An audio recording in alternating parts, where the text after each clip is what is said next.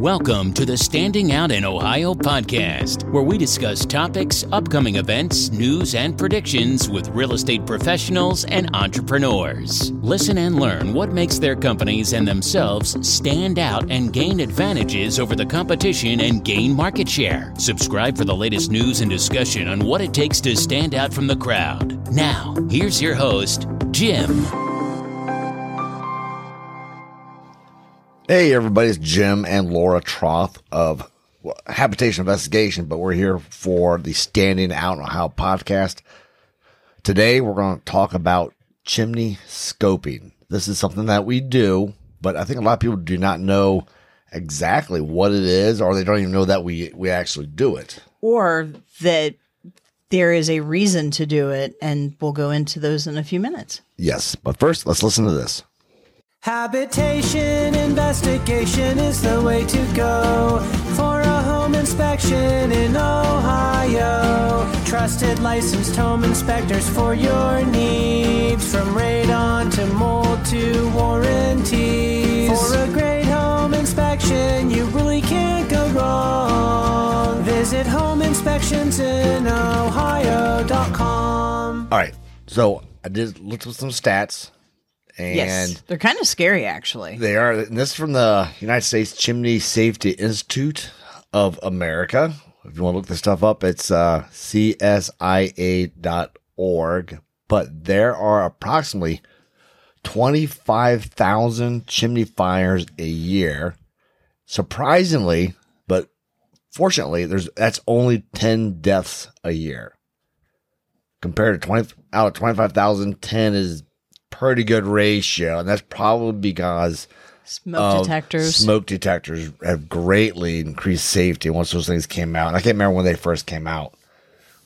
Was that seventies, early seventies? Probably. That sounds about right, or feels right, actually. It feels right. It feels like I was little when they first came right? out, or maybe it was when my parents first got them. But anyway, but ten deaths a year, still tragic. But out of twenty-five thousand. That that's that's a nice low death toll for that many many fires, but get this, it does one hundred twenty-five million dollars in property damage. So, first question people might want might have is, first of all, how did chimney fires even start? So, a key thing to know is okay, you have your, and we're we're going to talk about wood-burning fireplaces, because that's what we scope. We can't scope uh, pellet stove. We can't. I mean, gas stoves. Yeah, yeah. Gas. Well, we can, we can still scope those, but they have to be at least six inch diameter. Okay, that, that's the issue. Pellet stoves have the four inch, and that couldn't. And they're just yeah. There's no way. We tried that the other day, and there's no way around it. It really doesn't go through. But how? So you got your firebox for your wood-burning fireplace or your wood stove. We can scope those if now, we get access. But the your firebox. Explain what the firebox is. That, okay, that is the area where actually you're actually putting in the, the wood. Okay, so that contains the fire in that area. That holds the fire. And then right above where you can see the wood burning and the flames, above that's called a smoke shelf. Okay, and that's just... You get your damper, then the smoke shelf, and that is it's it's designed to help prevent downdrafts the way it's it's angled, and that's really all you need to know about it, really. But above that, then you have your flue, which lets air in and out to no, make no. it more out. efficient. Out, okay, out. just yes, out. It's only ch- chimney flues are only outies. That's only out. But okay. here's here's the most important thing: is this is how fires start. Is your fire, the firebox is designed to hold fire and take that heat. The flue is not designed to handle that amount of temperature. The temperature in a, when you got wood burning, I, I guess average is about four hundred fifty degrees is the temperature of the firebox and, and things burning. It can be a little higher, but that's kind of like the average. The flue tiles cannot handle that much temperature. So the the, the flue is designed to handle smoke, not, not the heat. heat from the fire. Yes, and here's what happens when you are burning wood, and if the wood is maybe not completely dried out, this can contribute to it. But the if it's a very smoky fire, the smoke particles, if they cool off enough and condense on the sides of the flue, they form creosote. So smoke is basically unburned wood particles. It's unburned particles. And if they collect on the flue, that builds that that's creosote, and that builds up. That stuff, when it catches fire, or if it does, can burn around two thousand degrees. And that, that has a low temperature point to start a fire, doesn't it? Like it, it doesn't, it's, it's not as hard to light creosote as it is a log of wood. Correct. I think creosote is pretty easy to ignite. Kind of like char cloth is how I would think of it. Char cloth. Yeah, that's, that's a good example. Laura does a lot of camping with me. So yeah, char cloth. We just put a spark on it. Char and cloth. It starts. You just put a little spark on it, and then you got an uh, ember on that char cloth.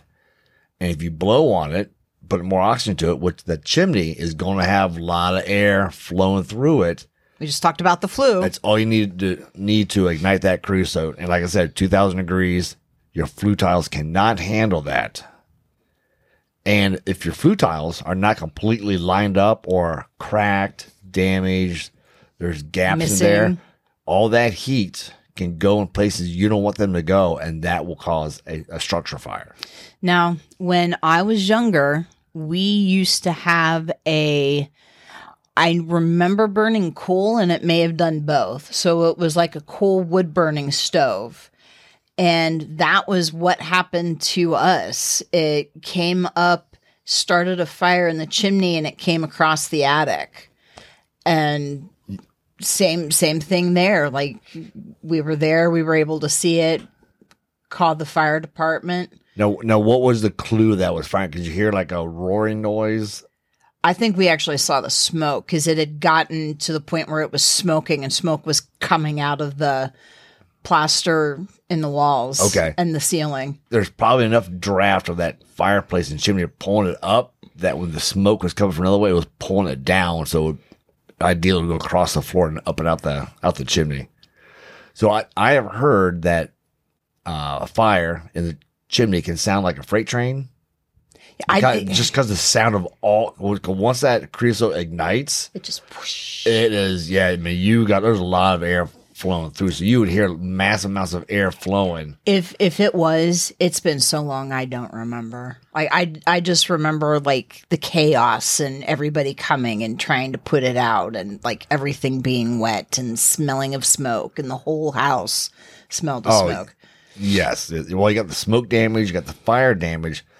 If and here's how chimneys they typically run right next. Well, they are they're against the house. So if there's a gap in the flue tile, that, that pipe, the tile, whatever you have in there, there's a gap that catches the structure on fire, you probably would not see that unless you're outside or you, some reason you happen to be in the, looking in the attic to get something, luckily, and you would see that. You would not know for for a while. So there is something called a pyrolization. Oh, what's that? That is... And this, and this is this is kind of the scary part. You can have a gap in the wood. Well, I'm sorry, a gap in the tile, or I, I've seen this above chimneys. I mean, on fireplaces where there's exposed wood on the structure. Okay. I mean, just exposed. Okay. So nothing protecting it. Pyrolization is when we'll say that wood would normally burn at four hundred fifty degrees, right? Because it's been charred, and I guess just prepped, and the structure completely dried out. It sometimes it can take only about one hundred seventy-five degrees to ignite it. So you're talking about actual wood in the chimney itself, near just above the fire, just above, above that the, firebox. Yes, I've seen if it it's there not, before. Ooh. But also, you had if you like if you have a manufactured fireplace. Okay. Where it's like metal, it's all metal, and then you got the metal pipe going up through the, usually right now, the modern houses, you'll see the chimney actually has the same siding as the house. It's vinyl siding, goes up along the side of the house. That's prefabricated. There's metal pipe going down the inside. Well, those pipeliners, and we've seen this when we did chimney scopes, if that pipe section is not attached correctly, there can be gaps. So that gap means that it's very likely or definitely possible for the heat to go outside of that pipe and to the wooden structure around and heat it up. No, so if it heats up and gets that pyrolization, next time you fire up the chimney, it may just be unlucky enough that, all right, t- today it's going to hit the hit the flashpoint for it, and it's going to go ignite. I was actually talking to someone that works at a chimney company or worked for one, and they said that it's really hard to get those metal sections together in the chimney. Like, they don't put them together outside and drop them in. It's it's like they put them together in the chimney, and they don't always click right, and so they're not always, like, more more often than not, my understanding was they're not together right. Well, well I, I did a scope on a wood stove not that long ago, and it had the metal pipe sections, and there was a couple sections that were not lined up. So what they'll do, they'll put them together and they'll push down on it and they'll listen for a click. So they kind of think they snapped one inside the other. No, no not, do they not, not scope it after they put them in? No, oh no, no, they just assume because it it's clicked or it felt right to them that it's that it's connected. This this thing had two sections that oh. had pretty good gaps. Yeah, I did not realize that. I'm so glad we just have the one solid piece, and that was it. Yeah, our house was built it. eighteen eighty-three, wood burning fireplace. It was unlined. It was so old. It was before they even did tiles on the inside of the, yeah. the chimneys. Definitely not safe, consider, you know, today's standards, standards. Yeah. yeah. So when we put a wood stove in, we had a stainless steel one piece flue liner went through there. That way we we don't have any gaps. Um, no issues. We clean it out every year for the creosote. Yep. And and if you if you burn your fireplace or wood stove hot enough, you would not have much creosote buildup. What's that temperature range? Is it like four fifty to five fifty, or is it? No, it's like, I have to look this up. I think it's around three seventy-five to four fifty, around that range. That that's that's all we wanted. Maybe we could put a link underneath the podcast for people to go and check stuff out. We could do that. I mean, and then that way I have it on the thermometer down down on our right, wood I, stove. I know that. So that, that's that. An important safety thing. If you have a wood stove, get a th- thermometer you can stick onto that flue pipe. It's magnetic. It's magnetic. It should just stick on there. I see them also where they put, use wire to wrap them around. I'm not certain why they would need that. Well, actually, there's, there is a reason. But they have this thermometer against the pipe. That way you can see what the temperature is of the pipe as it's, as it's leaving the, the wood stove. And the reasons you might need that, if magnets, if they get hot, hot enough, they lose their magnetic ability. But they regain them once they cool off. Oh, I did not so know that. That could be a safety thing there. If you had a magnet that would drop off when it gets to a certain temperature, now you know you, know you got you... too hot. But I don't know what that temperature is. It may not match up. Yeah, that's kind of, I did not know that. But there's a little, well, this, this is completely off track. Squirrel. If you are, if, if, you're, if you're a blacksmith and you're going to t- you know, temper your steel where you got it hot and then you get cold enough, there's a way of testing if you got hot enough as to whether or not a magnet will stick to it anymore. Oh. And that's and that's all blacksmith will go, yep, that's hot enough, or it's not hot enough, is whether or not the magnet sticks. That, okay. Sticks to their iron or not. That was that was an interesting squirrel. So, but that's, so we can do chimney scopes. It's important that people do, because a lot of people, nobody looks up inside their chimney. They may get cleaned. Cleaning is not always a scope or an observation of what's going on inside. Right, because you can't see where everything's lining up right, or if the metal is connected and clicked together. Or the one we did about a month or so ago, some previous owner, I assume it's an owner, they had, they must have gone up on top of the roof to get to the chimney, and they this. took a glove, a work glove, a work glove, and they filled it. I didn't, I didn't knock it, get, get to knock it down, but I think they filled it up with rocks, and then they tied a, tied uh, some wire to it, and they lowered the glove down the chimney, and they, I imagine they just banged it and slid it up and down, hoping to knock down creosote and clean things out. And then they left it there. And they let, well, the wire looks like it broke off. Oh, and it got stuck on something. Because the wire did not go all the way out. It just, just the last very end of it. So there was just this glove of, I assume, rocks hanging there, right above the smoke shelf. So easy for that uh, glove to catch fire. It would be easy for that glove to catch fire. Get a scope. Yeah, always get a scope. Now we can't do wood, I mean, uh, pellet stoves because the flue is just, it's just too, it's too narrow for the camera to go through. But typically those are going to be pretty solid pieces. I mean, either um, it's one solid flue pipe or they're very short and, they, and they're going horizontally out, out the side of, side wall of the house. So you can see those a little bit easier and a lot, a lot less likely to have a pipe section that didn't connect like on the metal prefabs that they will just right. hope that the, that the sections snap together. It sounded right to me. Yeah. It's all good. Yep. So anyway, if anybody has any questions about chimney scoping, g- give us a call. If you're buying a house and the house has a wood burning fireplace, we can scope that. If it has a wood stove, probably can do insert, that too. Yeah, maybe it'll do that one as well. That one's more difficult because we really cannot disconnect that pipe down by the wood stove. We'd have to go up not without the moving the wood stove, which is probably four hundred pounds. The easiest thing for us to do. Yeah, Laura, I could do it. Yeah. I'm squeezing Jim's bicep. Or if it's a wood stove, it's how we do ours. Is I get on top of the roof. I take the chimney, the flue cap off of that pipe, and I scope down. down and I'm not. I take a look at it, clean it, and then I, I'm doing the chimney sweep thing on it. So, anyway, but if it's a wood burning fireplace, definitely give us a call. Even if it's a gas fireplace, or been a fireplace that's been converted to gas, still should get that looked at because there can be there can be some gaps in there that if you don't want the pyrolization to lower the temperature in which the wood up inside will catch fire. Well, in this way, too, they can decide if they want to keep it or if they want to convert it or if they just want to not use it because they'll know exactly what's going on in that and they can make a better decision. Yep. And here's, here's the thing people may not understand. Uh, home inspectors, the fireplace is not part of the inspection, especially the middle section. That's excluded by pretty much all everybody. That's, that's all state standard, all national standards.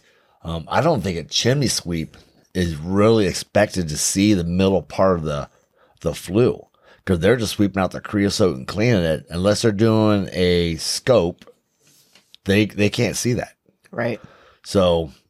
Well, and here, let me. Can I add something else too? Yeah. Um, most chimney companies will not do a scope because they just don't have the time. They're usually backed up for months oh, that's a good getting point. repairs and things like that. If you are interested in knowing, your best bet is a home inspection company, especially during the real estate transaction, because we'll be able to get you in the same time that we do the inspection. You'll have all that information. And then we do work with chimney companies that we can refer you to if you need to have anything fixed. So it, it will be a lot more timely to have a home inspection company do it as opposed to a chimney company. Yeah, you're right, because they are months out. And if you have a fireplace and you have not had it cleaned, this is the time of, well, spring, summer, that's the time to get your, your chimney swept and cleaned and, and, and scoped. scoped if, if, so that you know you what's going to. on. Yes, because if you wait till fall, They it's are, going to be even more backed up. Chimney sweeps are so busy. Yeah, they're not going to get your, your, your stuff clean in time to use it for uh, Thanksgiving or Christmas. So springtime is the best time. Also, because the creosote is corrosive.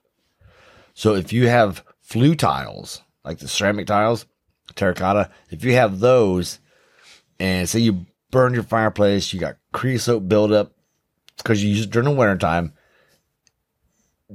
If you don't want that sitting there all summer, corroding because it's, it's acidic. You don't want it sitting there on the flue tiles in the rain, adding to it, especially if you don't have a chimney cap. Get that, cre- that acidic creosote into your grout. Uh, that'll, that'll mess up the mortar between the tile sections. Well, that makes sense. How do you make lye for soap? You put water through ashes and wood and stuff that has been burned. And people that make soap have acid scars usually all on their hands and their arms. So you have that stuff basically just sitting in your chimney. If you have any water that comes into it, Yeah. That's going to be even worse, and well, that will pull some of that acid here's out. Here's a question now. Now you got me. Not, this, okay. this, this is a squirrel. Can you knock off creosote? Okay. Okay. And creosote usually kind of powdery. It's okay. Like, it's like black dust, but if it gets hot and a lot of it, it can build up and become a, kind of become tar-like. Ooh. And I looked, and I well, I, I scoped a, oh, one a while back, and it had tar. Coming oh, I remember out of a hearing pipe. About yeah, that. So it, it was it was pretty bad. But anyway, my my thought is if we can make lye in order to make soap from ashes, and creosote is condensed ash, could you make lye soap from creosote? You probably could. So that, that that's a squirrel, and I'm not going to test it, but I, I bet you could. I bet you could. It's so, the same stuff. I wonder if it would be stronger. Actually, maybe. maybe. I don't know if it'd be the same as the ash versus the smoke, but anyway, maybe, maybe we can test that out. I'm up for that. that that's a squirrel thing. If anyone wants to test that out, please let us yeah, know. Yeah, let us know. I'm kind of curious out. about that now, so, or if you already know the answer.